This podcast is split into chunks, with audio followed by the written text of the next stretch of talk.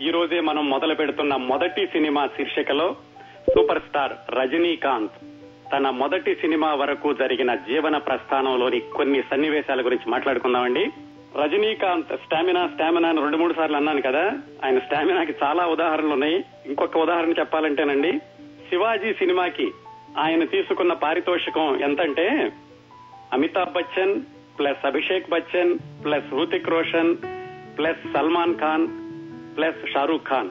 అంతమంది కలిసినంత పారితోషికం ఆయన శివాజీ సినిమాకి తీసుకున్నారటండి. ఇంకో విశ్లేషణ ఏమిటంటే ఆసియా ఖండం మొత్తంలో జాకీ చాన్ తర్వాత అంతటి పారితోషికం తీసుకున్న నటుడు రజనీకాంత్ మాత్రమేనట. అది కూడా ఇక్కడ గమనించాల్సింది ఏమిటంటే ఒక ప్రాంతీయ భాషా చిత్ర నటుడు ఆయన నేషనల్ లెవెల్లో యాక్టర్ కాకపోయినప్పటికీ అంత పారితోషికం తీసుకున్నారంటే ఆయన సినిమాకి ఎంతమంది ప్రేక్షకులు ఉన్నారు అంతర్జాతీయంగా ఎంతమంది చూస్తున్నారో ఊహించుకోండి. నిజానికి రజనీకాంత్ ఈ రోజు ఈ స్థాయిలో ఉండి ఉండకపోతే అతని బాల్యం గురించి వింటుంటేనండి ఆ ఏముంది ఇందులో? ఒక ఆకతాయి పిల్లాడు ఒక రౌడీ పిల్లాడు ఎక్కడైనా ఇలాగే ఉంటారు కదా అనిపిస్తుంది. కాకపోతే శివాజీరావు గైక్వాడ్ నుంచి రజనీకాంత్ వరకు రూపాంతరం చెందేదాకా ఆ తర్వాత సూపర్ స్టార్గా తన అప్రతిహత విజయ పదాగా పదాన్ని కొనసాగిస్తున్న వైనం వరకు విశేషాలు తెలుసుకుంటే ఈ విజయం అసామాన్యమైంది అనితర సాధ్యమైంది స్ఫూర్తిదాయకమైంది అనిపిస్తుంది. అందుకనే రజనీకాంత్ బాల్యం దగ్గర మొదలు పెడదాం. ఈ విశేషాలన్నీ కూడా విజయ కర్ణాటక అనే ఒక కన్నడ పత్రికలో ఆరేడు సంవత్సరాల క్రిందట ధారావాహికంగా వచ్చాయండి. దేవశెట్టి మహేష్ అని ఆయన రాశాడు. ఈ విశేషాల్లో ప్రత్యేకత ఏమిటంటే ఇవన్నీ కూడా ఆయన ఎక్కడో సేకరించి రాసినవి పరోక్షంగా సేకరించి రాసినవి కాదు. ప్రత్యక్షంగా రజనీకాంత్ చిన్ననాటి మిత్రుల్ని బంధువుల్ని అందరినీ ఆయన కలుసుకుని ఆయా ప్రదేశాలకు వెళ్ళి వాళ్ళతో మాట్లాడి వాళ్ళు చెప్పినటువంటి విశేషాలని వారం వారం రాస్తూ ఉండేవాడు కన్నడ పత్రికలో. ఆ విశేషాలతో కూల్చినటువంటి కార్యక్రమం ఈ రోజు మొదటి సినిమా మొట్టమొదటగా మనం రజనీకాంత్ గారితో మొదలు పెడుతున్నాం ముందుగా వాళ్ళ నాన్నగారి ఊరు వెళదాం. బెంగుళూరు నుంచి కనకపూర్ వెళ్ళే దోవలో ఇరవై ఐదు కిలోమీటర్లు వెళితే ఎడం వైపుకి తిరిగితే సోమనహళ్ళి అనే ఒక పల్లెటూరు ఉంటుందండి. ఆ ఊర్లో రాణోజీరావు గైక్వాడ్ అనేటటువంటి మహారాష్ట్రియన్ చాలా సంవత్సరాల క్రిందటే వచ్చి అక్కడ స్థిరపడినటువంటి మహారాష్ట్ర కుటుంబానికి చెందిన రాణోజీరావు గైక్వాడ్ అనే ఆయన పోలీస్ కానిస్టేబుల్గా పనిచేస్తున్నారు. ఆ ఊరు నుంచి ఒక ముప్పై ఐదు నలభై కిలోమీటర్లు వెళితే నేరళహట్టి అని అది కూడా కర్ణాటకలోనండి ఉంది. చాలా చిన్న ఊరు. ఆ ఊళ్ళో మొత్తం కుటుంబాలన్నీ కలిపి ఒక యాభై కుటుంబాలు ఉంటాయి అంతే. వాళ్ళు కూడా ఏంటి మహారాష్ట్ర నుంచి నాలుగైదు తరాల క్రిందటే వచ్చేసి ఆ నేరళ హట్టిలో స్థిరపడ్డారు. వాళ్ళ ముఖ్య వృత్తి వ్యవసాయం. ఉన్నవి చాలా తక్కువ ఇళ్ళు కాబట్టి వాళ్ళల్లో వాళ్ళే ఒకళ్ళకొకళ్ళు బంధుత్వం కలుపుకుంటూ ఉండేవాళ్ళు. వాళ్ళ ఊళ్ళో ఉన్న రాంబాయి అన్నావిడికి మాత్రం ఈ రాణోజీరావు గైక్వాడ్ తోటి వివాహం జరిగింది. వాళ్ళిద్దరూ మన రజనీకాంత్ అప్పటి శివాజీరావు గైక్వాడ్ వాళ్ళ తల్లిదండ్రులండి. వాళ్ళ నాన్నగారు రాణోజీరావు అమ్మగారి పేరు రాంబాయ్. ఇంకొక విశేషం ఏమిటంటే ఈ రాంబాయి గారు పుట్టినటువంటి నేరళహట్టి అనే ఊరికి జస్ట్ ఒకటిన్నర కిలోమీటర్ల దూరంలో అరతెక్కల అని ఇంకొక ఊరుంది. అది తమిళనాడులోని ధర్మపురి జిల్లాకి చెందింది. అంటే తమిళనాడుకి కర్ణాటకకి సరిహద్దుల్లో ఉన్నటువంటి గ్రామంలో రజనీకాంత్ గారి అమ్మగారి జన్మస్థలం. ఎందుకు ఎందుకు ఇంత స్పష్టంగా చెప్పుకున్నామంటే ఆ తల్లికి ఆ రోజు తనకి పుట్టబోయేటటువంటి కొడుకు ఆ తమిళనాడు చిత్ర క్షేత్రాన్ని పరిపాలించే మహారాజు అవుతాడని ఆవిడకి తెలిసుండదు ఎవరికి కూడా తెలిసుండదు. అది వాళ్ళ అమ్మగారి నాన్నగారి యొక్క స్వగ్రామాలు. వాళ్ళకి పెద్దమ్మాయి పేరు బాలుబాయి తర్వాత అబ్బాయి పేరు సత్యనారాయణ తర్వాత అబ్బాయి పేరు నాగేష్. ఈ ముగ్గురు సంతానం తర్వాత పంతొమ్మిది వందల నలభై తొమ్మిది డిసెంబర్ పన్నెండో తారీఖు అర్ధరాత్రి సుమారుగా పన్నెండు నలభైకి వాళ్ళకి నాలుగో సంతానం మూడో కొడుకు పుట్టాడు. ఆ అబ్బాయి పుట్టగానే చుట్టుపక్కల చూసిన వాళ్ళందరూ అన్న అన్నారటండి. ఏమిటి ఈ కుర్రాడు ఇలా సన్నగా ఉన్నాడు నల్లగా ఉన్నాడు కారు నలుపు మెల్లకన్ను ఏమిటమ్మా మీ అబ్బాయి ఇట్లా పుట్టాడు అని ఆ తల్లిని అందరూ అదోలాగా మాట్లాడడం మొదలు పెట్టారట ఏ కొడుకైనా తన తల్లిలో మదర్ తెరిసా కనిపించినట్లే ఏ తల్లికైనా గాని తన కొడుకులో ఒక రాజకుమారుడు కనిపిస్తాడు. ఆ తల్లి కూడా ఆ చుట్టుపక్కల వాడిన వాళ్ళ మాటలేమి పట్టించుకోకుండా నా కొడుకు దిష్టి తగలకూడదని ఆ నల్లగా సన్నగా మెల్లకన్నుతో ఉన్నటువంటి శివాజీరావు గైక్వాడ్కి దిష్టి తీస్తూ ఉండేది రోజు. అదండి శివాజీరావు గైక్వాడ్ పుట్టినటువంటి సందర్భం. శివాజీరావు గైక్వాడే తర్వాత రజనీకాంత్ అయ్యాడని విడిగా విడిగా చెప్పాల్సిన అవసరం లేదు కదా? ఈ రజనీకాంత్ బాల్యానికి వెళ్ళి చూసినట్లయితే చాలా ఆశ్చర్యకరంగా ఉంటుందండి. ఆయనకి పన్నెండు సంవత్సరాల వయసులో తల్లి చనిపోయింది. తల్లి చనిపోయే వరకు ఒక రకమైన బాల్యం తల్లి చనిపోయాక ఇంకొక రకమైన బాల్యం. అలా గడిచింది శివాజీరావు గైక్వాడ్కి. తల్లి ప్రేమ ఉన్నంతకాలం తల్లి పొత్తిళ్ళలో ఉన్నంతకాలం మామూలుగా అల్లరైతే చేస్తూ ఉండేవాడు కానీ మరి విపరీతంగా అతను ఏదో ప్రత్యేకంగా చూసేటటువంటి అల్లరి విపరీతమైన అల్లరి పిల్లడు అనుకునేటటువంటి సందర్భాలు తక్కువగా ఉండేవి. మామూలుగా సహజంగా ఆ వయసులో అందరూ చేసినటువంటి అల్లరి చిల్లర పనులే చేస్తూ ఉండేవాడు. తల్లి మరణించాక అతని జీవితం మరొక మలుపు తిరిగింది. అక్కడికి వెళ్ళబోయే ముందు అసలు చిన్నప్పుడు ఎలా ఉండేవాడో చూద్దాం. ఈయనకి చిన్నప్పుడు ఎలిమెంటరీ స్కూల్లో చేర్పించారు. ఆ ఎలిమెంటరీ స్కూల్లో ఇద్దరు టీచర్లు ఉండేవాళ్ళండి. శాంతమ్మ ప్రభావతి అని. ఈ శాంతమ్మ అనే టీచర్కి మనవాడు చాలా పెట్ స్టూడెంట్. ఐదారు ఐదంతా ఆరు ఏడు సంవత్సరాల వయసులో. ఆ ప్రభావతి అన్నావిడికి శాంతమ్మ అన్నావిడికి పడేది కాదు. అందుకని ఈ ప్రభావతి అన్నావిడ ఎప్పుడు మన శివాజీరావుని కొడుతూ ఉండేది. శాంతమ్మ గారు ఆయన దాని నుంచి రక్షించడానికని మన వాడికి కొంచెం రక్షణ ఇస్తూ ఉండేది. శివాజీరావుకి శాంతమ్మ గారంటే ఎంత అభిమానం అంటే ఎవరేమన్నా సరే ఆ ఆరేడు సంవత్సరాల వయసులోనే పిల్లలేమైనా శాంతమ్మ గారి గురించి ఏమైనా వ్యాఖ్యానం చేస్తే అతను ఒప్పుకునేవాడు కాదు. వాళ్ళని అదిలిస్తూ ఉండేవాడు. అంత చిన్న వయసులోనే ఇతను ఒక చిన్నపాటి నాయకుడిలాగా ఆ పిల్లలందరినీ కూడా దగ్గర చేస్తూ ఉండేవాడు. ఎట్లాగంటే ఈయనకి బాగా కబుర్లు చెప్పడం అలవాటు అంత చిన్న వయసు నుంచే. సినిమాలు చూసి వచ్చేవాడు రాజ్ కుమార్ సినిమాలు అప్పట్లో మన ఎన్టీఆర్ లాగా కన్నడంలో రాజ్ కుమార్ అఫ్ కోర్స్ ఎన్టీఆర్ ఎంజీఆర్ సినిమాలు కూడా చూస్తూ ఉండేవాడు. ఆ సినిమాలు చూసి ఆ కథలు అలాగే అప్పట్లో నరసింహయ్య అని కన్నడంలో ఒక ఆయన డిటెక్టివ్ కథలు రాస్తూ ఉండేవాడు. అవి ఎవరో చెప్పగా విన్నటువంటి ఆ కథలు ఇవన్నీ విని స్కూల్కి వచ్చి పిల్లలందరూ కూడా అవి చెప్తూ ఉండేవాడు. ఎవరైనా టీచర్ రాలేదు అంటే అక్కడ మనవాడు ప్రత్యక్షం అవ్వాల్సిందే. వెళ్ళి పిల్లలందరికీ కూడా ఈ కథలు చెప్తూ ఉండేవాడు.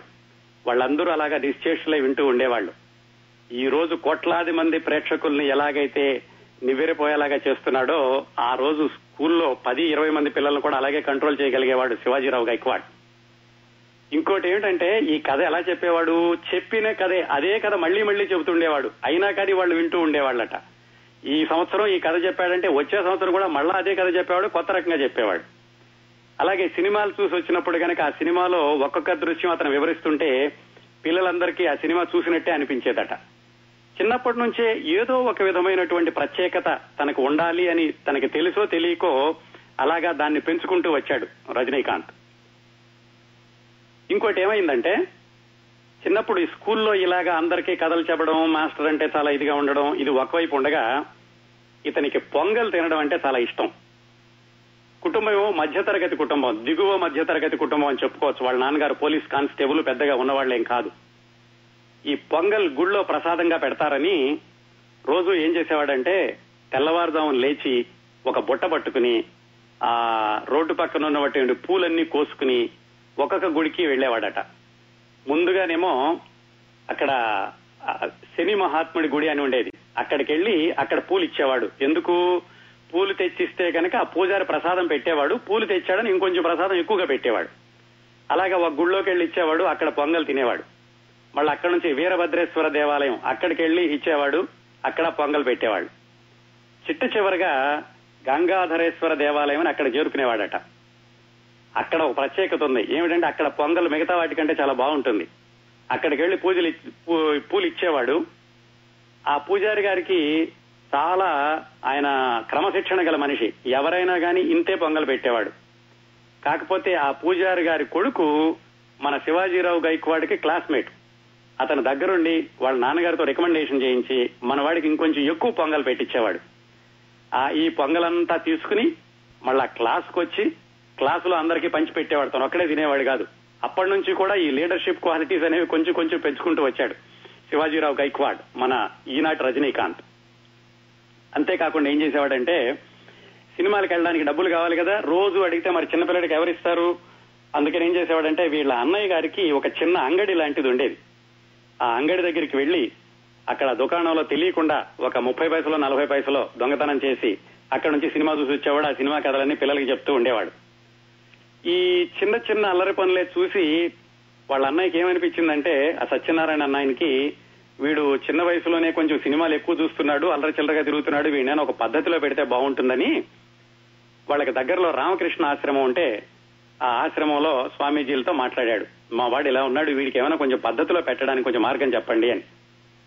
వాళ్ళు ఏం చెప్పారంటే మా దగ్గర ఒక వివేకానంద బాలుర సంఘం అని ఉంది మీ వాడిని ఇక్కడ పంపించండి రోజు సాయంకాలం వస్తే కనుక వాడిని కొంచెం పద్ధతిలో పెడతాం అన్నారు వాళ్ళు. ఆ విధంగా శివాజీరావు గైక్వాడ్ని వాళ్ళ అన్నయ్య సత్యనారాయణ ఏం చేశాడంటే ఆ సాయంకాలం పాటు రోజు వివేకానంద బాలుర సంఘానికి వెళ్ళేలాగా ఏర్పాటు చేసేవాడు. వెళ్ళేవాడు బుద్ధిగా వెళ్ళేవాడు ఏడెనిమిది సంవత్సరాల వయసులో. బుద్ధిగా వెళ్ళేవాడు అక్కడికి వెళ్ళి ఆ ఆశ్రమంలో ఆకులు గడ్డి ఇలాంటివన్నీ ఏరు పారేసేవాడు కాస్త వాళ్ళతో పాటు ప్రార్థన చేసేవాడు. అక్కడ వాళ్ళు ఏదో బిస్కెట్లు పాలు పెడితే అవి తీసుకుని ఇంటికి వచ్చేవాడు ఈ విధంగా కొంచెం అక్కడికి వెళ్తుంటే కొంచెం దోవలో పడినట్టుగా అనిపించింది. కాకపోతే సహజమైన అలా ఎక్కడికి పోతుంది? అది మాత్రం కొనసాగుతూనే ఉంది. ఈ వివేకానంద బాలుర సంఘం ఆశ్రమంలో జరిగినటువంటి ఒక సంఘటన ఏమిటంటే మొట్టమొదటిసారిగా శివాజీరావు గైక్వాడ్ అనే పిల్లడు మేకప్ వేసుకుని రంగస్థలం ఎక్కినటువంటి సంఘటన ఈ వివేకానంద బాలుర సంఘంలో జరిగింది. మొట్టమొదటిసారిగా ఆ ఆశ్రమంలో పిల్లలందరూ నాటకం వేసేటప్పుడు మనవాడు అనుకరణ అనుసరణ అనే పిల్లల నాటకంలో ఒక పల్లెటూరి రైతు వేషం వేశాడు. అదండి ఈ రోజు ముప్పై కోట్లు నలభై కోట్లు పారితోషికం తీసుకునే స్థాయికి ఎదిగిన రజనీకాంత్ శివాజీరావు గైక్వాడ్గా ఏడెనిమిది సంవత్సరాల వయసులో మొట్టమొదటిసారిగా రంగస్థలం ఎక్కి మేకప్ వేసుకుంది ఎక్కడా అంటే ఆ రామకృష్ణ ఆశ్రమంలో అనుకరణ అనుసరణ అనేటటువంటి నాటకంలో. ఆ విధంగా అక్కడికి వెళుతూ ఉండేవాడు స్కూల్కి వెళుతూ ఉండేవాడు చిన్న చిన్న అల్లరి తప్పిస్తే భరించగలిగేటటువంటి అల్లరే. మరీ భరించలేనంతగా ఉండేది కాదు. రజనీకాంత్ అప్పటి శివాజీరావు గైక్వాడ్ తల్లి పది పన్నెండు సంవత్సరాల వయసులో చనిపోయింది. అక్కడి నుంచి కూడా ఏమైందంటే ముండితనం తలతిక్క క్షణికావేశం. ఈ ఈ రోజు వస్తున్న సినిమాలు ఉన్నాయి చూడండి పోకిరి బలాదూర్ దూకుడు ఇడియట్ ఇలాంటి పేర్లన్నీ కూడా పెట్టుకోవచ్చు. ఇలాంటివన్నిటికీ సరిపోయేలాగా తయారయ్యాడు తల్లి చనిపోయాక. తనే ఒకసారి రాసుకున్నాడు ఇంటర్వ్యూలో. ఏమిటంటే ఆ మామూలుగానే కొంచెం తిక్క తిక్కగా ఉండేవాడు ప్రత్యేకంగా కనిపించాలని చెప్పేసి ఏదో తాపత్రయపడుతూ ఉండేవాడు.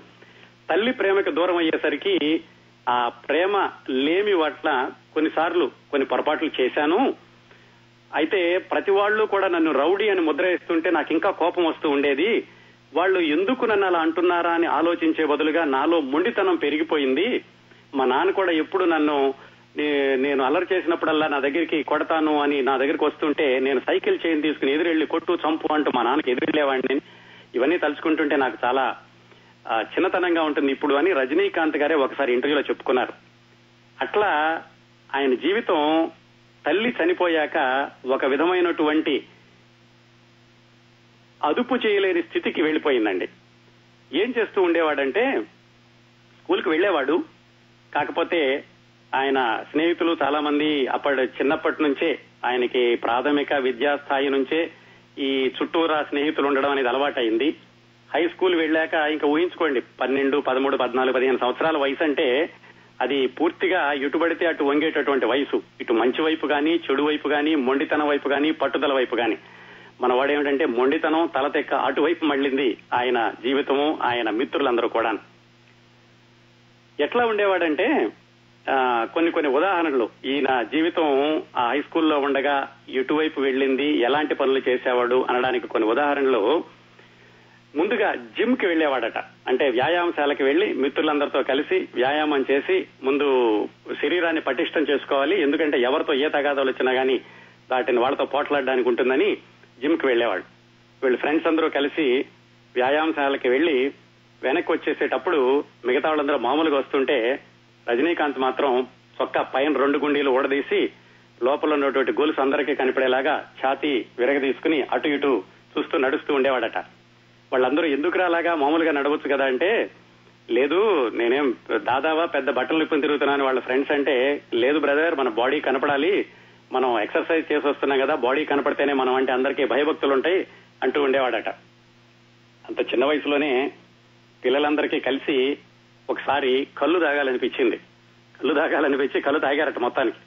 అందరూ తాగి ఇంటికి వెళ్ళాలంటే ఎక్కడో ఒక లోపల కొంచెం భయం ఉంటుంది ఎంత అల్లరి చిల్లరగా తిరిగినా కానీ ఆ కళ్ళు తాగి ఇంటికి వెళ్ళడానికి ఎట్లాగా మళ్ళీ వాసన వస్తుంది కదా అని భయం వేసి వాళ్ళలోనే ఒక మిత్రుడు ఉపాయం చెప్తే ఉల్లిపాయ తినేసి ఇంటికి వెళ్ళాడట. అట్లా ఈ చిన్న చిన్న విషయాలన్నీ కూడా అప్పటి నుంచి ఆయనకి మొదలైనవి. ఇంకొకటి ఏంటంటే చాలా ఇంపల్సివ్ అంటారు చూడండి క్షణికావేశం. అది ఎక్కువగా ఉండేదన్నమాట. తొందరగా కోపం రావడం ఎవరినైనా కొట్టేసేద్దాం అనుకోవడం ఇలాంటి పనులన్నీ చేస్తూ ఉండేవాడు. ఎవరో ఒకసారి వాళ్ళ అన్నయ్యని ఏదో అన్నారని చెప్పి ఆ నాగేష్ అన్న అన్నయ్యని సైకిల్ చైన్ పట్టుకుని అప్పటి నుంచే సైకిల్ చైన్ అలవాటట. ప్రతిదానికి కూడా సైకిల్ చైన్ తీసుకుని వీధిలోకి వెళ్ళి ఎవడరా మా అన్నయ్య నంది రండి ఎవడేం చేస్తాడు అని చెప్పి. ఫ్రెండ్స్ అందరూనేమో వద్దురా ఎందుకు నువ్వు వాళ్ళతో తగాదా పెడుతున్నావు? అంటే వినేవాడు కాదట. మీరుంటే ఉండండి లేకపోతే వెళ్ళండి. నేను మాత్రం వీళ్ళ సంగతి తీసుకుని చూసే వరకు బయటికి రానని వాళ్ళతో కొట్టేవాడు కొట్టించుకునేవాడు దెబ్బలు తినేవాడు రక్తం కారేది అన్ని పనులు జరుగుతుండే ఇంటికి వస్తే వాళ్ళ నాన్న కోపడుతూ ఉండేవాడు. తనకి మాత్రం ఆ మొండితనం అనేది మాత్రం పెరుగుతూనే వచ్చింది కానీ తగ్గలేదు. ఒకసారి థియేటర్లో క్యూలో నుంచున్నాడట టికెట్ కొనడానికి. టికెట్ కొనడానికి క్యూలో నుంచుంటే ఎవరితోటో కొంచెం మాట మాట పెరిగింది. మాట మాట పెరిగి మన ఏరియాదో తెలుసు కదా అన్నాడట శివాజీరావు అంటే మన రజనీకాంత్. ఎదటివాడు ఏదైతే నాకేంట్రా ఎత్తి పడేస్తానన్నట అతను మాట అన్నాడు. అనడమే తడువు ఈ శివాజీరావు వెళ్ళి వాడిని ఎత్తిపడేసి నానా గొడవ చేసి వాళ్ళ ఫ్రెండ్స్ అందరూ వస్తే తను కూడా ఎదురు తిరిగి వాళ్ళని కొట్టి తన్నులు తిని అలాంటి పనులన్నీ చేస్తూ ఉండేవాడు. ఇంకా ఆయన చాలా క్షణికావేశం అని చెప్పడానికి ఇంకొక ఉదాహరణ ఏమిటంటే వీళ్ళ నలుగురు ఫ్రెండ్స్ ఉండేవాళ్ళండి. రాజా రాము చంద్రశేఖర్ మరియ స్వామి ఇలా నలుగురు ఉండేవాళ్ళు అనమాట వీళ్ళందరూ కలిసి తిరుగుతూ ఉండేవాళ్ళు హై స్కూల్ రోజుల్లో. తర్వాత కూడా జీవితంలో వాళ్ళు ఒక్కొక్కళ్ళు ఒక్కొక్క విధంగా సెటిల్ అయ్యారు. అది కూడా చూ- చూద్దాం తర్వాత. ఏం చేసినా సరే వీళ్ళు నలుగురు కలిసి చేసేవాళ్ళు. జిమ్కి వెళ్ళినా లేకపోతే వీళ్ళు కళ్ళు తాగుదాం అనుకుని చిల్ల చిల్ల చిల్లర పనులు చేసినా ఏం చేసినా నలుగురు కలిసి చేస్తూ ఉండేవాళ్ళు. వాళ్ళకి ఏమైందంటే ఆ ఒక పార్కులో వారానికి ఒకసారి ఆర్కెస్ట్రా జరుగుతూ ఉండేదట. వీళ్ళు నలుగురు కలిసి ఆర్కెస్ట్రాకి వెళ్ళారు ఒకరోజు ఏమైంది? ఆ ఆర్కెస్ట్రాలో పాడే అమ్మాయో అక్కడికి వచ్చిన అమ్మాయో ఎవరో ఒక అమ్మాయి వీళ్ళ వైపు చూసి నవ్వినట్లుగా వీళ్ళనికి వీళ్ళకి అనిపించింది. నిజంగా నవ్విందో లేదో కూడా తెలియదు ఆ అమ్మాయి నవ్వింది కార్యక్రమం అయిపోయింది. ఆ అమ్మాయి ఇంటికి వెళుతోంది. రజనీకాంత్ మిగతా ఫ్రెండ్స్తో అన్నట్టు అరే అమ్మాయి మన చూసి నవ్వింది వెనకాల వెళదాం రండి అని. మిగతా వాళ్ళందరూ చెప్పారట వద్దురా శివాజీ అమ్మాయి ఎందుకు నవ్వింది ఎవరు చూసి నవ్విందో మనం అలాగా అపార్థం చేసుకోకూడదు వెళ్ళొద్దంటే కాదు కూడా ఏమైనా సరే వెళ్ళాల్సిందని వాళ్ళందరినీ కూడగట్టుకుని ఆ అమ్మాయి వెనకాల వెళ్ళడం మొదలు పెట్టారు ఎంత దూరం? రెండు కిలోమీటర్లు మూడు కిలోమీటర్లు అలా నడిచి వెళ్ళారు. ఏం చేయలేదు వాళ్ళని వెనకాల నడుస్తూ వెళ్ళారు. ఆ అమ్మాయి ఎంత దూరం వెళ్ళి చివరికి ఆ అమ్మాయి ఇంట్లోకి అమ్మాయి వెళ్ళిపోయింది. సరే అమ్మాయి వెళ్ళిపోయింది మన వాళ్ళు వెనక్కి తిరిగారు. ఈ నలుగురు ఫ్రెండ్స్ కలిసి వెనక్కి నడుచుకుంటూ వస్తున్నారు. నడుచుకుంటూ వస్తూ వస్తూ మరి ఇంటికి వస్తే ఏమయ్యేదో మధ్యలో ఎక్కడో హోటల్ దగ్గర ఆగారు. హోటల్ దగ్గర ఏదో కాఫీ తాగుదామని ఆగేసరికి పక్కనే సర్రం అంటూ ఒక అంబాసిడర్ కారు వచ్చి ఆగింది. ఆగి కారులో నుంచి దిగి ఎవడరా ఇందాక మా అమ్మాయి వెనకాల వచ్చినాళ్ళు అంటే వీళ్ళల్లో నేనే అన్నాడట ఎవరో పెద్ద ధైర్యంగా. అనేసరికి రండి కారులో కూర్చోండి అన్నట్ట కారులోంచి వచ్చిన అతను. మిగతా వాళ్ళందరూ హెజిటేట్ చేస్తున్నారు కూర్చుందాం వద్దా అని. మన రజనీకాంత్ ఏమైతే అవుతున్నారా రండి అని చెప్పేసి కారులో కూర్చున్నారు. సరాసరి తీసుకెళ్ళి పోలీస్ స్టేషన్ తీసుకెళ్ళాడు పోలీస్ స్టేషన్ తీసుకెళ్ళి ఇదిగో ఈ నలుగురు మా అమ్మాయిని అల్లరి చేశారు మా అమ్మాయి వెనకాల పడి వచ్చారు వీళ్ళు అని చెప్పి పోలీస్ స్టేషన్లో అప్పగించాడు ఆ తీసుకెళ్ళిన అతను. సరే పోలీస్ పోలీస్ కానిస్టేబుల్ మరి అమ్మాయి మీద అల్లరి చేయడం అంటే సీరియస్గా తీసుకుంటారు కదా? వాళ్ళు ఒక్కొక్కళ్ళనే విచారించడం మొదలు పెట్టారు ఏం జరిగింది ఏం జరిగిందని. వాళ్ళు ఏదో చెబుతున్నారు మేమేమీ చేయలేదు వెళ్ళొచ్చాము మీరు ఎవరు అంటే ఏదో చెప్తున్నారు. మన రజనీకాంత్ అప్పుడు ఎలా ఉన్నాడంటే పూర్తిగా బోడిగుండు మంచి రంగురంగుల చొక్కా ప్యాంట్ వేసుకుని ఉన్నాడు. అందరిని అడుగుతూ వచ్చి ఇతని దగ్గరికి వచ్చి ఏంట్రా రౌడీలాగా ఉన్నావు? అని అన్నట మనవాడు ఏమాత్రం చెలించకుండా అక్కడ టేబుల్ మీద ఒక ఫ్లవర్ వేజ్ ఉంటే దాన్ని పేపర్ వెయిట్ ఉంటే దాన్ని తిప్పుతూ నాటక చాలా డ్రామాటిక్ గాను ఎవరు మీ నాన్నగారు ఎవరు అంటే పోలీస్ కానిస్టేబుల్ అన్నట్టు చాలా గొప్పగా. అలా అంటే కనుక వదిలేస్తాడేమోనని. అనేసరికి అతను అతను ఇస్తున్న కోటాన్ని డబుల్ చేశాడట. నువ్వు పోలీస్ కానిస్టేబుల్ కొడుకు అయి ఉండి ఇలాంటి పనులు చేస్తావా? మీ నాన్న అందరికీ బుద్ధులు చెప్పాల్సింది పోయి నిన్ను కూడా ఇలాగ వదిలేశాడా అని కోట రెట్టింపు చేశా. మొత్తానికి అందరూ దెబ్బలు తిన్నారు. ఆ రిపోర్ట్ ఇచ్చిన అతనేమో వీళ్ళని ఇక్కడ వదిలేసి వెళ్ళాడు. ఆ రాత్రంతా వీళ్ళని మోకాళ్ళ మీద కూర్చోబెట్టారు. తెల్లవారేసరికి ఏం చేద్దాం ఏం చేద్దాం అని ఆలోచిస్తుంటే వీళ్ళందరూ రజనీకాంత్ అనడం మొదలు పెట్టారట నీ మూలన ఇదంతా అయిందని. ఏం పర్వాలేదులే అయిందేదో అయిపోయింది రేపు పొద్దునే చూసుకుండా మాట్లాడకుండా అనేవాడట. సో తెల్లవారుజామున అయ్యింది. వదిలేస్తారో లేదో తెలీదు. ఆ సరికి ఆ రిపోర్ట్ చేసిన అతను వచ్చి సర్లే పిల్లల్ని పోనీయండి రాత్రంతా ఉంచేశారు కదా రిపోర్ట్ ఉపసంహరించుకుంటున్నాను అన్నట్ట ఆ రిపోర్ట్ తీసేసుకున్నాడు. మొత్తానికి బతుకు జీవుడా అంటూ వీళ్ళు సావు తప్పి కన్నులు ఒట్టబోయినట్టుగా నలుగురు బయలుదేరారు ఇంటికి వెళ్ళడానికి. తెల్లవారుజామున అయింది. రాత్రంతా ఇంటికి వెళ్ళలేదు. మరి పొద్దున్నే ఇంటికి వెళితే ఇంట్లో వాళ్ళు ఏమంటారు? ఈ- ఎక్కడికి వెళ్ళొచ్చారని అడుగుతారు కదా. దానికి మళ్ళీ ఏదో ఒక నాటకం కావాలి. అందుకని రజనీకాంతే చెప్పాడట. ఏంటంటే మనం ఎవరో ఫ్రెండ్ మ్యారేజ్కి వెళ్ళొచ్చామని చెబుదాం. అలాగని చెప్తే కనుక ఇంట్లో నమ్ముతారు. కాకపోతే ఎక్కడైనా ఒక కొబ్బరికాయ ముక్కలు తీసుకుని వెళదాం. వాళ్ళు పెళ్ళిలో ఇచ్చారని చెప్పడానికి అని చెప్పాట. అయితే వాళ్ళలో ఇంకొక అతను చెప్పాడు నువ్వు వెళ్ళి చెబుతావు కానీ మీ వాళ్ళు నమ్ముతారని గ్యారంటీ ఏంటి అని అతను ఇంకొక ట్రిక్ వేశాడు. ఏంటంటే నేను ముందుగా వెళ్తాను నేను ముందుగా మీ ఇంటికి వెళ్ళి ఏంటి శివాజీ ఇంకా ఇంటికి రాలేదా అని అడుగుతాను అప్పుడు నువ్వు వెళ్ళు కాసేపటికి అప్పుడు వాళ్ళకి నమ్మకం కుదురుతుంది నేను వెళ్ళి చెబుతాను ఇలా పెళ్ళికి వెళ్ళాం రాత్రి మీ వాడు ఇంకా ఇంటికి రాలేదా అని అలాగైతే నమ్ముతారు అని. అలాగా వాళ్ళ ఫ్రెండ్ ముందు వాళ్ళ ఇంటికి వెళ్ళి ఏంటి శివాజీరావు ఇంకా రాలేదు అందరం కలిసి పెళ్ళికి వెళ్ళాం ఇంకా వస్తున్నాడే అని చెప్పి కాసేపటికి అతనికి వెళ్ళి ఆ విధంగా ఇంట్లో వాళ్ళ దగ్గర నుంచి దెబ్బలు తప్పించుకున్నాడు. పోలీస్ స్టేషన్లో అయితే దెబ్బలు తిన్నాడు. ఇలాంటి పనులు చేస్తూ ఉండేవాడండి అందరితోటి కలిసి. ఒకసారి ఏమైందంటే వాళ్ళ ఫ్రెండ్స్ అందరూ ఒక హోటల్ దగ్గరగా నడుచుకుంటూ వెళ్తుంటే బిల్లు దొరికిందట. అంటే హోటల్లో పే చేసేసినటువంటి బిల్లు. ఇదంతా మనం మాట్లాడుకుంటోంది పంతొమ్మిది నలభై తొమ్మిది నుంచి పన్నెండు సంవత్సరాలంటే అరవై ఒకటి అరవై రెండు ప్రాంతాల్లోనూ. ఆ బిల్లు దొరికితే ఏమైందంటే ఆ బిల్లు మీద ఆరు రూపాయలు అని ఉందట వాళ్ళకు ఒక ఆలోచన వచ్చింది. ఇప్పుడు హోటల్లోకి వెళ్ళిపోయి మన ఇష్టం వచ్చినంత తినేసి ఈ ఆరు రూపాయల బిల్లు పే చేద్దాము అని. అది కూడా మనవాడి ఐడియానే. అందరూ కలిసి వెళ్ళారు హోటల్లోకి వెళ్ళి శుభ్రంగా ఆర్డర్ ఇచ్చేశారు. ఇష్టం వచ్చినంత తినేశారు. తినేసి ఈ ఆరు రూపాయల బిల్లు తీసుకెళ్ళి బిల్లు ఇదే అన్నట్టుగా ఇవ్వడం మొదలు పెట్టారు ఆ ఓనర్ గారు ముందు నుంచి చూస్తున్నాడు ఈ కుర్రాళ్ళు వాళ్ళకేదో తేడాగా ఉంది వీళ్ళు నలుగురు వచ్చి అన్ని ఆర్డర్ ఇస్తున్నారు అని. అతను చూసి కనిపెట్టి ఈ బిల్లు నువ్వు పాత తీసుకొచ్చావు నీ ఒరిజినల్ బిల్ తీయంటే అది అరవై ఐదు రూపాయలు. ఎవరి దగ్గర ఉన్నాయి? ఎవరి దగ్గర లేవు డబ్బులు. వాళ్ళందరూ అక్కడ ఉండగా చివరికి ఆ ఫ్రెండ్స్లో ఎవరో ఒక అతను వాళ్ళ మేనమామ అటు వెళుతూ చూసి ఈ నలుగురు పిల్లల్ని హోటల్ ఆయన దండిస్తుంటే ఆయన వచ్చి ఆ అరవై ఐదు రూపాయలు ఆయన చెల్లించి ఈ నలుగురిని వినిపించాట. ఇట్లాగా రజనీకాంత్ లీడర్గా ఉండేవాడు వీళ్ళందరినీ ఇబ్బందుల్లోకి నెడుతూ ఉండేవాడు అయినప్పటికీ ఎవరు కూడా రజనీకాంత్ని విడిచి వెళ్ళేవాళ్ళు కాదు. ఎందుకంటే ఈజ్ ద బాస్. బాస్ చెప్పినట్టు వినాలి. అతను వదిలి వెళ్ళడానికి మాత్రం ఎవరు ఒప్పుకునేవాళ్ళు కాదు. ఇదండి ఈ విధంగా వాళ్ళ అమ్మగారు చనిపోయాక కొంచెం అస్తవ్యస్తమైన జీవితం ఫ్రెండ్స్తో కలిసి చాలా అల్లరి చిల్లరగా తిరగడం రౌడీ అనిపించుకోవడం అందరితో కొట్లాట్లకు దిగడం దెబ్బలు కొట్టడం కొట్టించుకోవడం ఇట్లా ఒక క్రమ పద్ధతి లేకుండా పెరగడం మొదలుపెట్టాడు. మరి ఇలా పెరుగుతున్నప్పుడు చదువులో మాత్రం ఎలా పైకి వస్తాడు సహజంగానే అక్కడ కూడా ఎదురు దెబ్బలు తినాలి కదా. ఇంకొక గుణం ఏమిటంటే ఆయనకి అప్పటి నుంచే ఎవ్వరూ కూడా తన కళ్ళల్లోకి కొంచెం సేపు చూసినా కానీ భరించలేకపోయేవాడట. ఇదే క్షణికావేశం అందాం చూడండి. ఒకసారి వాళ్ళ మిత్రులందరూ కలిసి ఏదో ఒక చిన్న రోడ్డు పక్కన హోటల్లో ఏదో తింటున్నారో టీ తాగుతున్నారో ఏదో చేస్తున్నారు. వీళ్ళు ఎదురుగుండా ఇతని ఫ్రెండ్ చంద్రశేఖర్ అన్న అతను కూర్చునున్నాడు శివాజీరావు ఒకవైపు కూర్చునున్నాడు ఉన్నట్టుండి చంద్రశేఖర్ వెనక్కి చూడడం మొదలు పెట్టాట శివాజీరావు. అతనికి అనుమానం వచ్చి ఏంట్రా నా వెనక్కి చూస్తున్నాడు అని వెనక్కి తిరిగి చూశాడు. వెనకాలేదో కొంచెం చీకటిగా ఉంది అంతగా కనపట్టలేదు. ఉన్నట్టుండి హఠాత్తుగా ఈ రజనీకాంత్ ఒక దూకు దూకి చంద్రశేఖర్ వెనక్కి వెళ్ళి చేతులు బెంచి మీద ఉంచి ఆ వెనకాల ఉండవాడిని ఒకసారిగా వెనక పడదోశాట. వా- అతను కూడా రౌడీనేమో అతని చుట్టూ కూడా మనుషులు ఉన్నారు మొత్తానికి రభస రభస రచ్చ రచ్చ అయిపోయింది కొట్టుకున్నారు. అంతా అయిపోయాక వీళ్ళు రజనీకాంత్ బయట తీసుకొచ్చి ఏంట్రా శివాజీ ఏమైంది? ఎందుకు అలా చేసావని అడిగారట. అడిగితే అతను చెప్పాడు చూడు వాడు ఇందాక నుంచి నా కళ్ళల్లోకి చూస్తున్నాడు. ఎవరైనా కానీ ఒక అర నిమిషం అయినా నా కళ్ళల్లోకి చూస్తే నేను భరించలేను. అలాంటిది వాడు దాదాపుగా రెండు మూడు నిమిషాల నుంచి నా కళ్ళల్లోకి చూస్తున్నాడు. అందుకే నేను భరించలేకపోయాను. అందుకే వాడిని కొట్టాను అని అన్నట్ట. అంత ఇంపల్సివ్గా ఉంటూ ఉండేవాడు. సరే ఎస్ఎస్ఎల్సి అయిపోయింది. ఎస్ఎస్ఎల్సి అయిపోవడం అంటే తప్పాడు. ఎస్ఎల్సి తప్పాడు పాస్ అవ్వలేదు. ఇక దాంతో ఏం చేయాలి?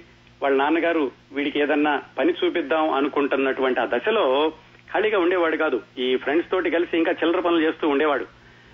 ఏమిటంటే సరే ఖాళీగా ఉన్నాడు కదా కనీసం టైపింగ్ నేర్చుకుంటాడని ఒక టైప్ ఇన్స్టిట్యూట్కి పంపించాట. టైప్ ఇన్స్టిట్యూట్ వెళ్ళినప్పుడు కూడా ఈ ఫ్రెండ్స్ అందరూ కలిసి వాళ్ళ మరి సహజమైనటువంటి ప్రవృత్తి మానలేరు కదా. అక్కడ ఒక క్యారం బోర్డు ఉంటే ఆ క్యారం బోర్డుని ఎలాగో ఆ టైప్ ఇన్స్ట్రక్టర్ని ఏమార్చి ఆ క్యారం బోర్డు బయటికి దొంగతనంగా తీసుకొచ్చేసి నెలకి ఒక పది రూపాయలు ఐదు రూపాయలు ఒక చిన్న టిక్కీ కొట్టు లాంటిది అద్దెకి తీసుకుని అక్కడ పెట్టి ఆ క్యారం బోర్డు ఆడుతూ ఉండేవాళ్ళట.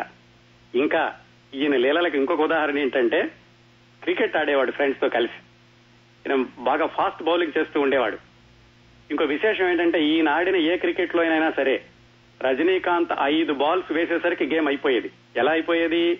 బాల్ వేసేవాడట. ఎదటవాడు కొట్టినా సరే మనవాడు ఎల్బిడబ్ల్యూ అని ఎంపైర్కి అపీల్ చేసేవాడట. ఎంపైర్ మాట్లాడేవాడు కాదు. మనవాడు వెళ్ళిపోయేవాడు ఎంపైర్ దగ్గరికి. వెళ్ళిపోయి నువ్వు ఎందుకు అవుట్ ఇవ్వలేదని అంత తగదా పెట్టుకునేవాడు కొట్టేవాడు గేమ్ అయిపోయేది. ఆ విధంగా ఎప్పుడు క్రికెట్ మొదలు పెట్టినా రజనీకాంత్ ఐదు బాల్స్ వేసేసరికి ఆ గేమ్ ఫినిష్ అవ్వాల్సిందే. అలా రభస రభస తోటి ఆ గేమ్ అయిపోతూ ఉండేది. ఇలాంటి పనులు చేస్తూ ఉంటూ చేస్తూ ఉంటుంటే ఇక వాళ్ళ నాన్నగారు లాభం లేదని ఇతన్ని పనిలో పెట్టారు. ఏం పని? కార్పెంటర్ పని.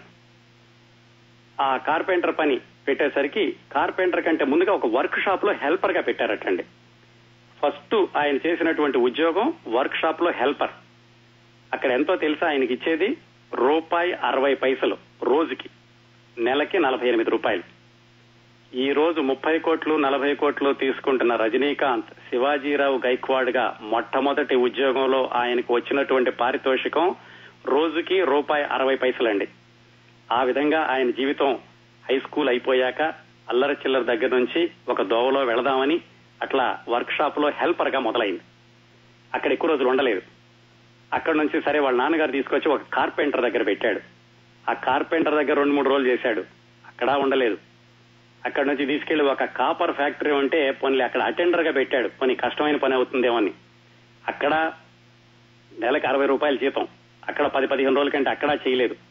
చివరికి ఏం చేశాడంటే వీళ్ళ బంధువు ఒకతను అక్కడ ఒక మార్కెట్ యార్డ్లో గుమస్తాగా పనిచేస్తున్నాడు. అతని రికమెండేషన్ తోటి ఆ మార్కెట్ యార్డ్లో ఇతన్ని కూలీగా పెట్టాడండి. కూలీ అంటే ఏమిటంటే ఆ మార్కెట్కు వచ్చినటువంటి బస్తాలను ఎత్తడం దించడం అలాంటి పనికి పెట్టాడు. ఆ పని కూడా చేశాడండి రజనీకాంత్ శివాజీరావు గైక్వాడ్గా ఉన్నప్పుడు. చామరాజపేట బజార్ అనేవాళ్ళు దాన్ని. ఇంత కఠినమైన కష్టమైన ఏమంటారు ఆటంకాలు అవరోధాలు ఇవన్నీ కూడా ఆయనకున్నాయి. ఇంతవరకు కూడా ఇంకా అతనికి నాటకాల మీద దృష్టి వెళ్ళడం కానీ అసలు ఏం చేద్దాము జీవితంలో ఏమవుదాము ఎటువైపు వెళదాము ఇలాంటి ఆలోచనలో ఆలోచించేటటువంటి పరిస్థితి కూడా ఉండేది కాదు.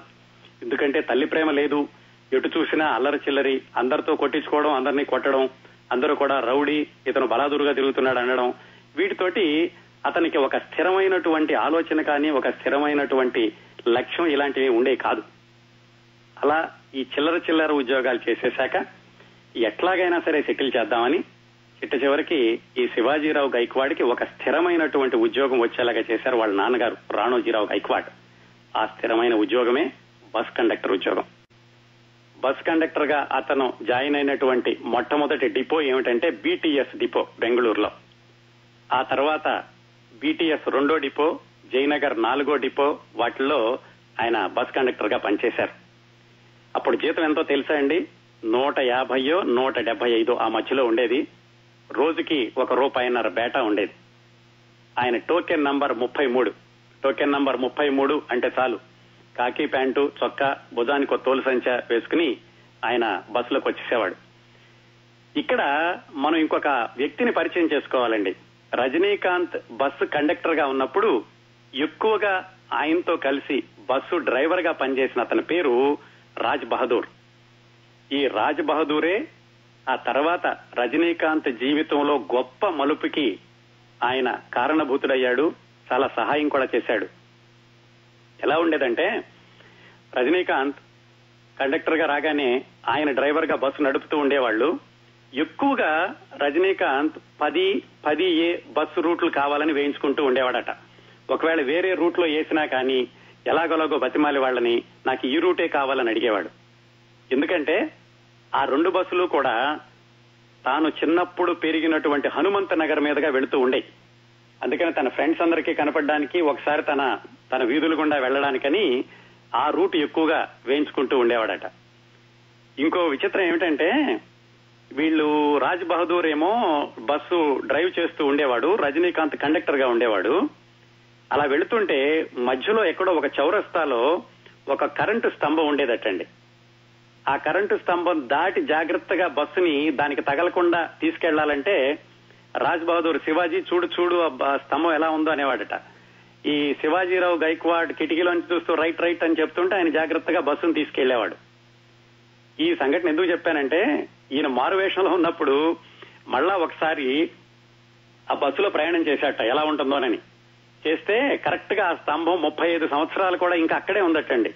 అలాగే వెళుతున్నారట. బస్సు డ్రైవరు బస్సు కండక్టర్ ఒకళ్ళనొకళ్ళు సమన్వయం చేసుకుంటూ ఆ కరెంటు స్తంభాన్ని తప్పించుకుంటూ వెళ్తున్నారట.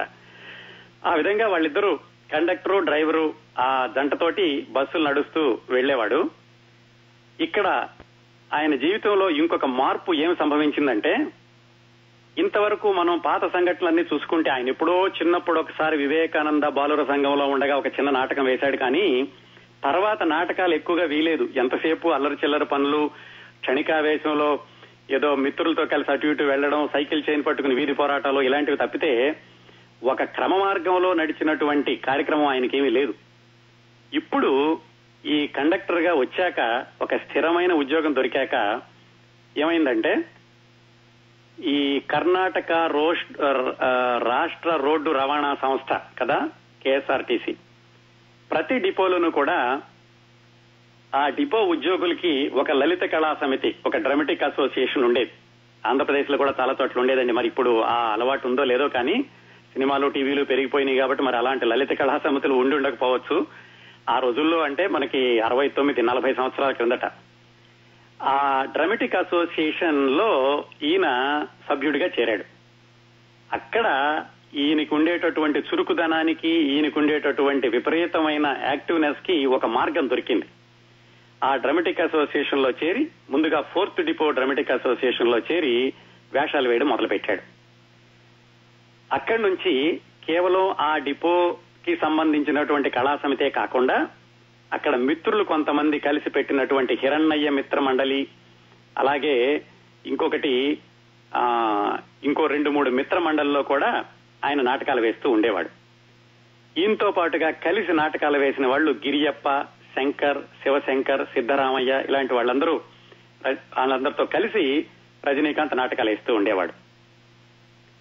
మొట్టమొదట్లోనే ఈ నాటకాలు వేయడం అలవాటయ్యాక పగలంతా కండక్టర్ పని చేయడం సాయంకాలం అవగానే రిహార్సల్స్కి వెళ్ళడం కొంచెం జీవితం ఒక గాడిలో పడినట్టుగా అనిపించింది. ఈ నాటకాల్లో కూడా ఏమిటి? చాలా బరువైనటువంటి పాత్రలు తీసుకుంటూ ఉండేవాడు. సదారమే కురుక్షేత్ర యచ్చమనాయిక ఇలాంటి పౌరాణిక నాటకాల్లో ఎక్కువగా వేస్తూ ఉండేవాడు. ఈయనటండి ఈ కురుక్షేత్రం లాంటి నాటకాల్లో వేసినప్పుడు ఎన్టీ రామారావు గారి శ్రీకృష్ణ పాండవీయం చూసి ఆయనలాగా చేయాలని ఆయన సంభాషణలన్నీ కూడా అనుకరిస్తూ ఆయన నటన అనుకరించడానికి ప్రయత్నిస్తూ ఉండేవాడట. ముందులో కొన్ని రోజులు దుర్యోధనుడి వేషాలు వేశాడు. ఆ దుర్యోధనుడి వేషం వేసినప్పుడు కూడా ఎలా ఉండేవాడంటే గద మామూలుగా తీసుకుని భుజం మీద పెట్టుకోవడం కాదు.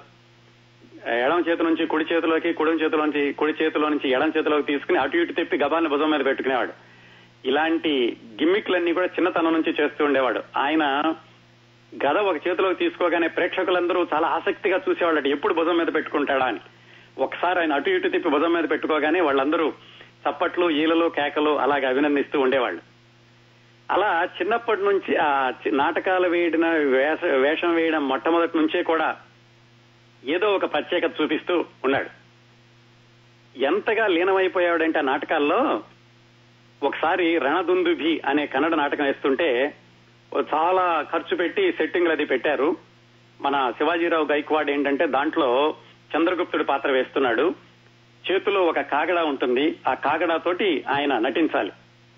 ఆ కాగడా తీసుకుని నటనలో లీనమైపోయి సహజ నటన అన్నట్టుగా ఆ కాగడా అటు ఇటు తిప్పుతుంటే తన సహజ సిద్ధమైన శైలిలో అది వెళ్ళిపోయి పందిరికి అంటుకుందట. పందిరంతా మంటలు. అందరూ వచ్చి ఏదో దాన్ని ఆర్పేశారనుకోండి. చివరికి ఆ నాటకాలు వేసి అతను వచ్చి ఇదేమిటయా నీకేమైనా బుద్ధి ఉందా నేను వేషం ఇవ్వకపోతేనేమో నాకు మంచి వేషం కావాలి మంచి వేషం కావాలంటావు. ఇక వచ్చేసరికి ఇలాంటి పనులు చేస్తున్నావు నువ్వు అంతగా మరీ జీవించాల్సిన అవసరం లేదు నటిస్తే చాలు అని చెప్పేవాడట. ఇంకోసారి ఏమైందంటే కురుక్షేత్ర నాటకం వేసేటప్పుడు ఈయనకి ఒక షరతు ఆ నాటకంలో వేసే వాళ్ళందరికీ ఏమిటంటే రెండు వందల రూపాయలకి సరిపడా టికెట్లు అమ్మాలి ఒక పాతిక రూపాయలేమో మేకప్కి ఇవ్వాలి. ఆ కండిషన్ మీద అందరు నటుల్ని ఆ నాటకంలో తీసుకున్నారు. సరే నాటకం వేసే రోజు వచ్చింది. మేకప్ వేస్తున్నారు. ఈయన దగ్గరికి వచ్చి ఈయన ఈ డబ్బులు ఇవ్వమన్నారు. ఈయన వసూలు చేసిన రెండు వందల టికెట్లు అమ్మగలిగాడు రెండు వందలు ఇచ్చాడు. పాతిక రూపాయలు ఇవ్వమంటే పాతిక రూపాయలు ఇంకా లేవన్నాడు. వాళ్ళందరూ ఇది అటు ఇటు మాట్లాడుతుంటే నేను పాతిక రూపాయలు ఇచ్చి కానీ మీ దగ్గర మేకప్ వేయించుకోను. నాకేమాత్రం మీ దగ్గర అడుక్కోవాల్సిన అవసరం లేదని అప్పటికప్పుడు మిత్రుని పిలిచి చేతుకున్న వాచి ఇచ్చి దీన్ని తాకట్టు పెట్టి పాతిక రూపాయలు తీసుకురా అని. ఆ దాన్ని తాకట్టు పెట్టించి పాతిక రూపాయలు తెప్పించుకుని ఇచ్చి ఆయన మేకప్ వేయించుకున్నట్ట. చాలా పౌరుషంగా కూడా ఉంటూ ఉండేవాడు. ఇలా ఆయన పౌరాణిక నాటకాలు కాకుండా ఆయన సాంఘిక నాటకాల్లో కూడా వేసేవాడు. ఒకసారి యారు సూళే అంటే ఎవరు వేశ్య అనేటటువంటి నాటకంలో ముగ్గురు పిల్లల మధ్య అవస్థపడే తండ్రిగా అంటే అప్పట్లోనే చాలా వయసున్న పాత్రలో ధరించి ప్రేక్షకులందరినీ మెప్పించాట. ఇవన్నీ సరదాగా జరిగినటువంటి సంఘటనలు. కేవలం సరదాగానే కాకుండా ఆయన ఈ నట జీవితంలో ఎదుర్కొన్నటువంటి కొన్ని క్లిష్టమైన సందర్భాలు ఏమిటంటే ఒకసారి ఇట్లాగే వీళ్ళందరూ కలిసి హిరణ్య మిత్ర మండలిలో కురుక్షేత్ర నాటకం వేస్తున్నారు. మనవాడు దుర్యోధనుడు నాటకం వెయ్యాలి సరే స్టేజ్ మీదకి వెళ్ళాడు. స్టేజ్ మీదకి వెళ్ళాక ఏదో సమ్ డైలాగ్ చెప్పాలి. హఠాత్తుగా ఏమైందో తెలీదు. మరి ఆయన మర్చిపోయాడో లేకపోతే మనసులో ఏం ఆలోచన వచ్చిందో మెదడులో ఏం జరుగుతుందో కానీ హఠాత్తుగా ఉన్నట్టుండి సంభాషణ మర్చిపోయాడు. చెప్పలేదు. ప్రాంప్టింగ్ అందలేదు. అలా నిలబడిపోయేసరికి జనాలందరూ ఈలలో కేకలు. దాంతో తెరదించడం ఈయన వెనక్కి తీసుకురావడం మళ్ళీ అందరూ ఇతన్ని కోపడడం ఏమిటి సడన్గా ఆగిపోయామంటే ఏమైందో తెలీదు ఎందుకు నాకు హఠాత్తుగా సంభాషణ మర్చిపోయాను? మళ్ళా వెళ్ళి చెప్తానండం వాళ్ళు ఏదో దాన్ని వాయిదా వేయడం అదంతా జరిగింది. అయితే ఈ సంఘటన తర్వాత మరో సంఘటనకి దారి తీసింది. అదేంటంటే ఈ సంఘటనతో ఇలాగ డైలాగ్ మర్చిపోయాడని చెప్పి దానిలో ఉన్న దర్శకుడు ఏం చెప్పాడంటే సరే అబ్బాయి నువ్వు దుర్యోధనుడు వద్దు ఇక నుంచి నీకు శల్యుడి వేషం ఇస్తాం అని చెప్పారు. సరే ఇతనికి తప్పలేదు. ఎందుకంటే మిగతా వాళ్ళందరూ ఉన్నారు. ఎంతకాలం అతను దౌర్జన్యం చేయలేడు కదా. సరే ఒప్పుకున్నాడు శల్యుడి పాత్రకి. కొన్ని రోజుల తర్వాత ఇదే నాటకాన్ని ఒక కన్నడ నటుడి యొక్క సహాయార్థం అంటే బెనిఫిట్ షో వేయడానికని మళ్ళీ అందరూ కూడా ప్రదర్శన ప్రారంభించారు. మళ్ళా అదే షరతు. ఏమిటి? రెండు వందల రూపాయల టికెట్లు అమ్మాలి పాతిక రూపాయలు మేకప్ తీసుకురావాలి. మన శివాజీరావు వేషం ఏమిటంటే శల్యుడు దుర్యోధనుడు కాదు. సరే ఒప్పుకున్నాడు. ఈసారి నాటకానికి వాళ్ళ అన్నగారిని వదిన గారిని వాళ్ళ చుట్టాలందరినీ రమ్మన్నాడు. ఇంకా కన్నడంలో ఆ రోజులో ఉన్న ఆ రోజున ఉన్నటువంటి ప్రసిద్ధమైన నటీనటులు గంగాధర్ కల్పన ఇలాంటి వాళ్ళందరూ కూడా వచ్చారు. నాటకం మొదలై జరుగుతోంది. శల్యుడిగా మన శివాజీరావు గైక్వాడ్కి మేకప్ వేసుకోవాలి. మేకప్కు వచ్చేసరికి అడిగారు ఏవి నీ రెండు వందలు తీసివని ఆయన వంద రూపాయల టికెట్లు మాత్రమే అమ్మగలిగాడు. ఇంతకు ముందైతే ఏదో పాతిక రూపాయలకు పౌరుషంగా వాచి తాకట్టు పెట్ట- పెట్టగలిగాడు కానీ ఇప్పుడు వంద రూపాయలు. వంద రూపాయలు అంటే మరి పంతొమ్మిది వందల డెబ్బై ప్రాంతాల్లో ఆలోచించండి. ఆయన వంద రూపాయలు ఏదంటే లేదు నేను వంద రూపాయలు అమ్మగలిగాను ఇంకో వంద రూపాయలు రాలేదన్నట్టు. అంటే వాళ్ళందరూ అలాగైతే కుదరదు నువ్వు ఆ వంద రూపాయలు తీసుకొస్తే తప్ప నీకు మేకప్ వేయలేము అని. బతిమాలాడట. చూడండి మా అన్నయ్య వదిన వచ్చారు. ఇప్పుడు ఈ సమయంలో కనుక నన్ను మానేస్తే నాకు చాలా అవమానంగా ఉంటుంది. వంద రూపాయలు నేను పది పదిహేను రోజుల్లో ఇచ్చేసేస్తాను. మేకప్ వేసేసేయండి అంటే సగం మాత్రమే మేకప్ వేసి వాళ్ళు ఆపేసి ఇంకా వెయ్యవు నువ్వు వంద రూపాయలు ఇస్తే తప్ప అని ఇతనితో వాదులాడడం మొదలు పెట్టారు అక్కడ స్టేజి మీద నాటకం జరిగిపోతోంది. శల్యుడి సంభాషణలో వాళ్ళు కత్తిరించేశారు. నాటకం జరిగిపోతోంది. ఇక్కడ సగం వేసిన మేకప్ రజనీకాంత్ కన్నీళ్ళతో సగం వేసిన మేకప్ తడిసిపోయింది. ఆలోచించండి ఒకసారి. ఈ రోజు రజనీకాంత్ మేకప్ వేసుకుంటాను అంటే ముప్పై కోట్లు నలభై కోట్లు పెట్టుకుని సూట్ కేసులతో ఆయన గుమ్మం ముందు పడిగాపులు పడే నిర్మాతలు వేలాది మంది ఉన్నారు. అలాంటి రజనీకాంత్ ఆ రోజు వంద రూపాయలు కట్టలేక సగం వేసిన మేకప్ని కన్నీళ్ళతో కడుక్కున్నాడు. అక్కడ మొదలైందండి రజనీకాంత్ యొక్క మొదటి అడుగు ఆయన బాల్యం ఆయన యొక్క పునాదులు అక్కడి నుంచి మొదలైనవి.